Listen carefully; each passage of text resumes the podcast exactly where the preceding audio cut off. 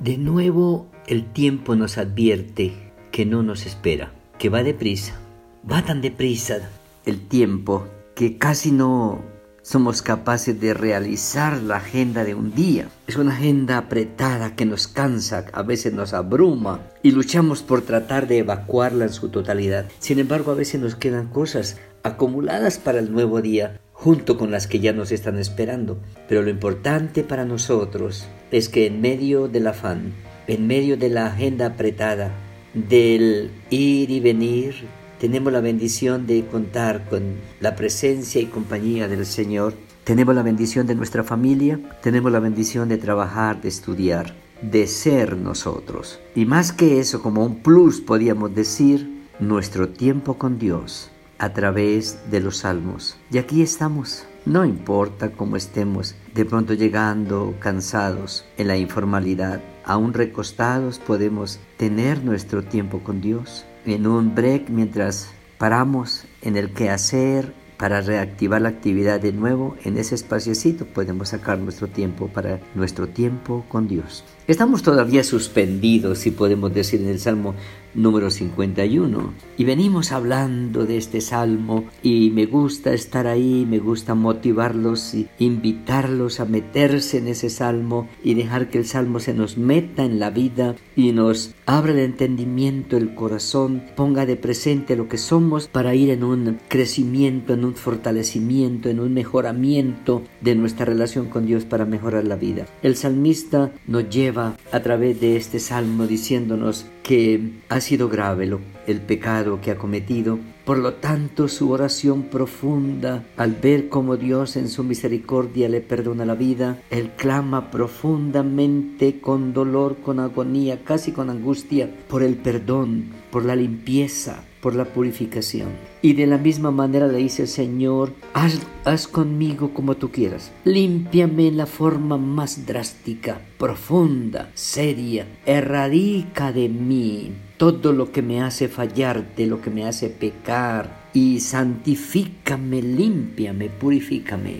Y luego ah, en el versículo diez en adelante está diciéndole: Señor, hazme de nuevo. Hazme de nuevo.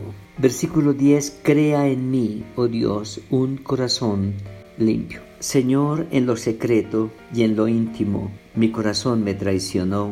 Te fallé, me fallé y le fallé a otros. Pero, Señor, hazte cargo de ese corazón que me ha jugado esa mala pasada. Y ya que tú me perdonaste la vida, de cierta manera resucítame, de cierta manera vuélveme a ser, dándome un corazón diferente, creado por ti. Tú me creaste, vuélvelo a ser, dame el corazón que yo debo tener para ser según tu corazón. Crea en mí un corazón limpio, renueva un espíritu, el espíritu de vida, que es el que aprende, el que se relaciona con Dios a través del Espíritu Santo, donde crecemos espiritualmente, donde recibimos la salvación, donde captamos la seguridad de la eternidad. Es en el espíritu, es un acto espiritual. Ya dice: mi espíritu ha sido contaminado, mi espíritu ha estado dispuesto, pero mis debilidades han sido muchas. De tal manera que renueva un espíritu recto. Crea en mí un corazón limpio, renueva un espíritu recto dentro de mí. Cuando Él dice: no me eches de delante de ti y no quites de mí tu Santo Espíritu, en el tiempo del salmista el Espíritu de Dios venía sobre sus siervos para ejecutar una gran obra y luego se apartaba de ellos. En el Nuevo Testamento ya no es así. Al recibir a Cristo como Salvador, el Espíritu Santo viene a vivir en nosotros como garantía de salvación y seguridad de eternidad. Pero Él dice: no quites de mí tu Santo Espíritu. Es porque el Santo Espíritu de Dios es la compañía perfecta para el espíritu de vida de cada ser humano, para que sea el Espíritu de Dios que va conductando nuestro espíritu como un consejero permanente, como una haya permanente, como alguien que está para aconsejar a mi espíritu, para orientarlo, para educarlo, para limpiarlo, para formarlo, para aquietarlo, para transferirle el fruto de amor, gozo, paz, paciencia, todo lo que la palabra describe del carácter de Dios. Yo quiero que tu Espíritu Santo ahora sea la compañía permanente de mi espíritu, para que mi espíritu sea conducte, sea diferente, sea mejor. Vuélveme el gozo de tu salvación. La salvación produce gozo, y el gozo de la salvación es ver a otros alcanzar esa salvación. Cuando uno experimenta el gozo de ser salvo, ese gozo lo mueve para hacer que otros se gocen con el gozo que yo he descubierto al ser salvado por Dios. La salvación produce gozo, pero la salvación produce también compromiso de gozo para hacer que otros se gocen en la salvación que también nosotros hemos encontrado. Espíritu noble me sustente. Cuando es un salmo maravilloso, cuando usted va detalle por detalle encuentra tantas cosas. Espíritu noble, en lo secreto, en lo íntimo, en lo íntimo, Él reconoce: no soy tan noble como la gente me ha visto, como la gente cree que soy, porque un hombre noble no cometería errores tan graves como estos. Un hombre noble no le fallaría a su amigo. Un hombre noble no le fallaría a uno de sus soldados más leales. Un hombre noble no embriagaría a su, a su amigo para inducirlo a hacer cosas incorrectas, y un hombre noble no